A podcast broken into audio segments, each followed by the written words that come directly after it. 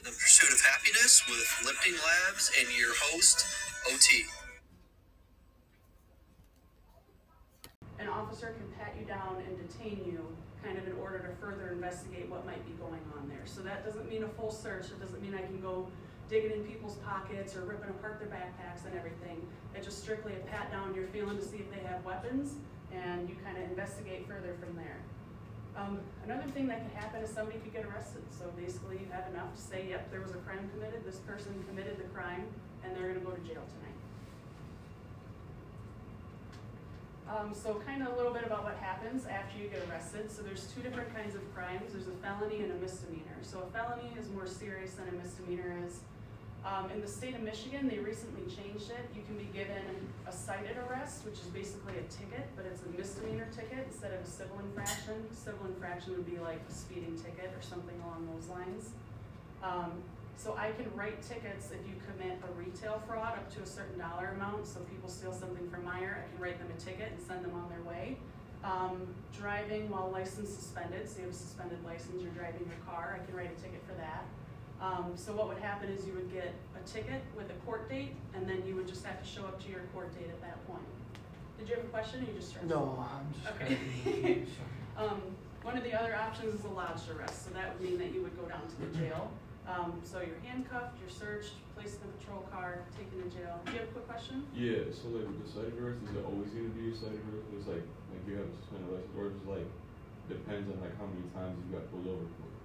Um, so it kind of depends. I know like the city of Grand Rapids, they will take everybody to jail who has a suspended license because that's just what their department does. My department does not do that. We just write tickets for it.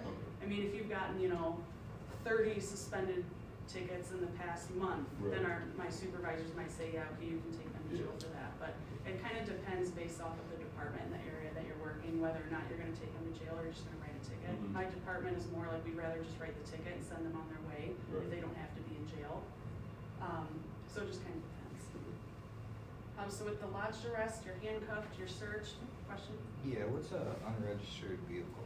So that's like if you, uh, we've had a lot of issues lately of people not registering their car. So you know how you go to Secretary of State and you get a license plate for it and they put it in your name? Yeah, There's been a lot of people, because of everything being all backed up, Yeah. that have not done that, so they have no plate on their car and it's not registered to anybody, so if you run the plate, it just comes back to nothing. Whereas like if you ran my plate, it would say Emily Bishop, you know, and all my Yeah, come back to on you. it. Yeah, okay. so that's what that is. Yeah, Maybe a little off, off topic, but what's the difference between a DUI and OWI? There is no difference, it's just different terminology, one's like driving under the influence and the other one's operating while intoxicated. I know Indiana does like DUI, but we do OWI, just, it's just terminology based. Um, so if you take someone to jail, you get booked into the Kent County Jail. Um, there's certain crimes you can bond out immediately. Like if I have somebody that I'm lodging, let's say for like kind of a minor, like a retail fraud.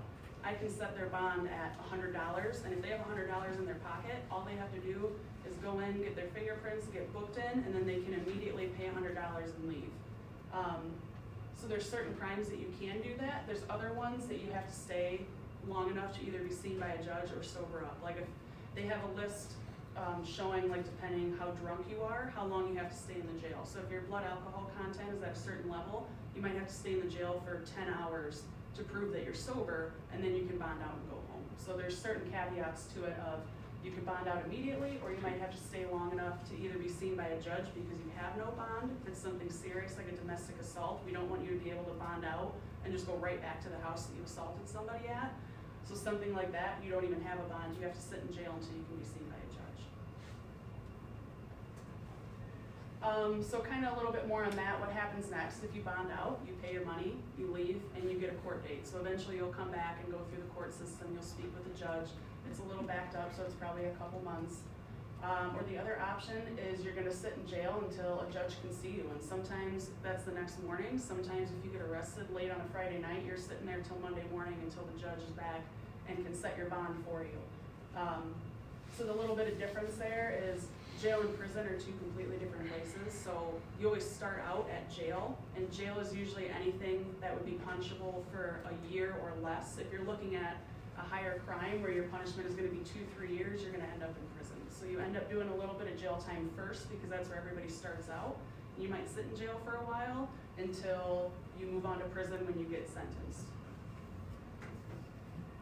Um, and just, it kind of jumps around a little bit, the most important part, in my mind, in the justice system, our most important role is that we're a public servant. Um, it sounds kind of corny, but literally my job is to just help people. That's what I'm here, that's what I get paid to do. I'm here to help you guys, to help anybody who calls me, to help anybody who might need it. Um, we're not here to take everybody to jail twenty-four seven. I mean, there's a time and a place where you have to go to jail, there's no other options. Um, our main goal is honestly to keep people out of jail if at all possible. That's why we try to write the tickets, try, we try to do rehabilitation programs. We don't want people to have to sit in jail, because that's not gonna fix anything. Um, so we spend a lot of time helping people at their lowest moments. I mean, a lot of people call nine-one-one when they have nowhere else to turn to, they need help immediately, there's nobody else that can help them, and then we show up and we kind of step in and try to be that person for them. Um, and really, one of our main roles is we're just problem solvers.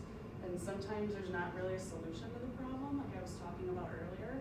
It's just a lot of civil matter issues that people can't agree on, and they need that third party to just kind of show up and tell them like, hey, everything's okay, I promise, we're gonna work through this, and we'll just revisit it tomorrow, kind of a thing. Um, so I think that was all I had. I know you guys gave me a couple questions, so I can go through a couple of those first, and then if anybody has questions that they didn't write down, I can always answer a couple things for you guys. Um, somebody asked what's something that I dislike about my job and what's something I do like. Um, as far as dislike, to be honest, there's not really a whole ton that I dislike about my job. That's the nice part is when you guys grow up and you get out of here, whether you go to college or you do a trade or something along those lines, you wanna find a job that you absolutely love and you love going to work every day. And I've been a cop for a little over four years and I, I love everything about it. I mean, it can be hard sometimes with, you know, just how things are going in the media right now and everything that's going on. There's a lot of people out there that don't like me, um, just because of my job, and some of it's understandable. I get where everybody's coming from with that kind of thing, but I guess that would be one thing that I dislike about my job is sometimes it can be hard coming to work when you're like, man, does anybody even want me here? Like, what am I